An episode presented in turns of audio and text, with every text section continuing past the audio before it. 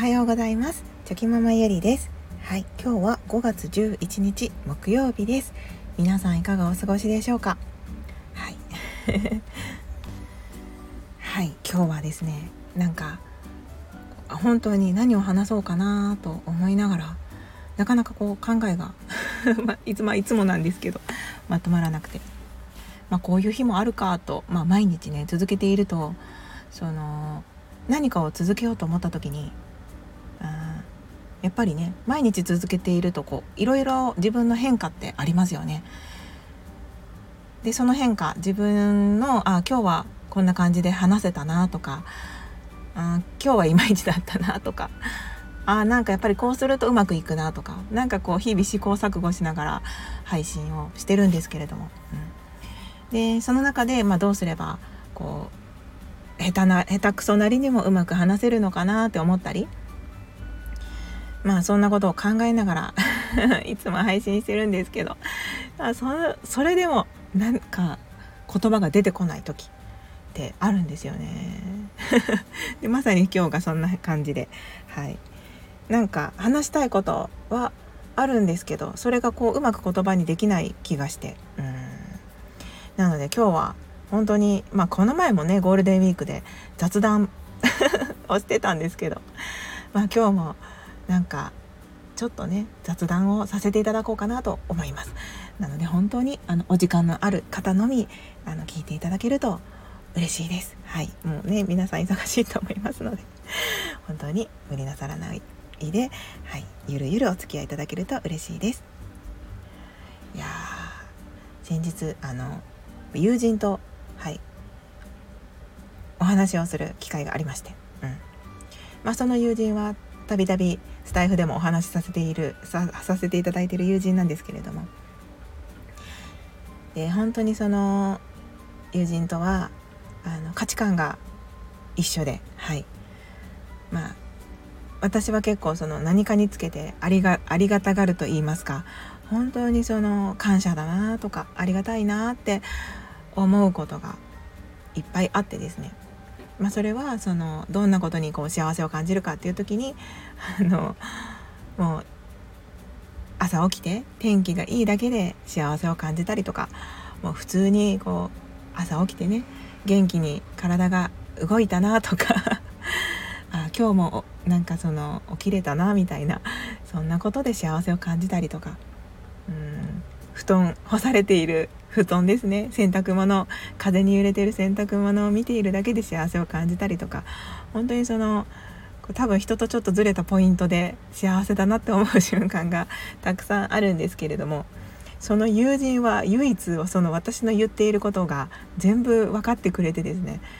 で逆に友人が幸せだなって思う思う感じるポイントが私もその分かる分かるっていう感じで一緒ではい。で本当にその喋っていてもなんかとても心地よくてですね、はい、いつもそのお話しする時っていうのは何かその誰かの例えば噂話をしたりとかそのちょっと悪悪口を言ったりとかそういった話には絶対にならなくてその友人と話す時はもういつもその、まあ、前向きな話であったりとかその幸せを感じることについての話だったりとかまあそういった話ができるんですよね。でその本当にその友人とは中学校からのはいずっとその時からの付き合いなんですけれどもで中学高校と一緒で専門学校は離れてで大人になってからですね社会人になってからあのもうちょくちょくは会ってたんですけどそれでもその高校の時にみっちり遊んで社会人になってちょっと忙しくて会えなくてで私が出産を機にはいあのちょっとね育休中とかでこう時間ができた時にその友達も会いに来てくれたりして、うん、それでまあ結構ねいろんな時間を積み重ねてきたんですよね。いやーなんかその本当にタイミングが合わないとなかなかね仲良くなれる友達でもそのコミュニケーションが取れないと、うん、仲を深める機会っていうのがなかったりしますので。なので私の場合はその友人とたまたまその友人がこう勤めている会社であったりとか私の仕事の状況とかまあお互いの日々のこう状況環境であのお互いの時間が合いやすいからこそ今まで本当にちょっとずつねこう積み重ねながら今の関係がこう出来上がってきたんですよね。うん、なのでもともとその気が合うし高校生とか中学校の時から仲良くはしてたんですけどその心の奥の奥の部分までこう話すようになったのはやっぱりその深い部分ですね深い部分での会話をするようになったのはやっぱりその子供が生まれてからかなって思います。まあ、その友人にはちょっと子供はいないんですけれども、うんまあ、それでも本当にそのいつも会う時にやっぱりその先ほども言ったように心の深い部分で会話をするのであの本当にいつも心地よくて会った後にはパワーがこうみなぎるというかなんか幸せだなって また幸せだなって言ってると思うんですけどありがたいなって思えるようなそんな友人なんですよね。うん、でまあ本当にそういった、まあ、まず価値観が一緒な人がそばにいるっていうこともありがたいことですしうんなんか本当に今こういう形になってですねとても不思議だなって、はい、思っています。でそのバリバリの仕事をしていた時はですねもう二十歳20代の頃ですねもう仕事一筋で本当にもう仕事しかしていなかった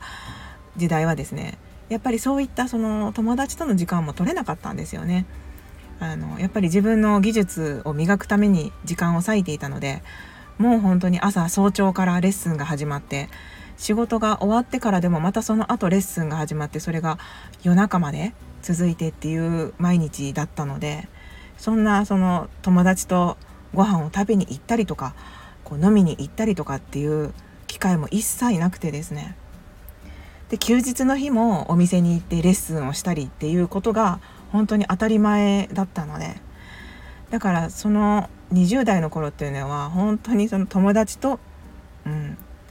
なんか深め合う時間っていうのが一切なかったんですよね。まあ、なのでそういう意味では、まあ、子供が生まれてちょっと育休という形で あの自分の中でも時間ができるっていうことは非常に価値のある時間だったなって思います。だってそれがその今の彼女との関係性にもつながっていますので、うん、いやーなんか人生いろんなことがありますねそしてそのタイミングっていうのはこちらでは測ることができませんので本当にその時その時のこうね流れに沿ってまあ、選択していくしかないんですけれども、まあ、今こういった形になってよかったなって思います。でやっぱりその20代の頃はそういった時間が取れないっていうこともやっぱりどこかでこう寂しいなとかそういった時間も欲しいなってどこかでやっぱり思ってたんですよね。もちろんその仕事に関しての技術はどんどん上がっていきますけれども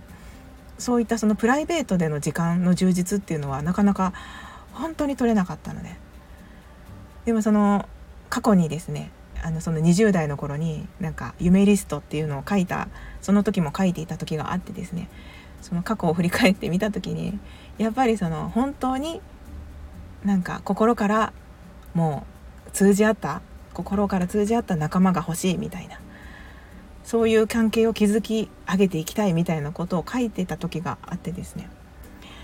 でそれがその前こう夢リストを見た時にあ本当に叶ったなって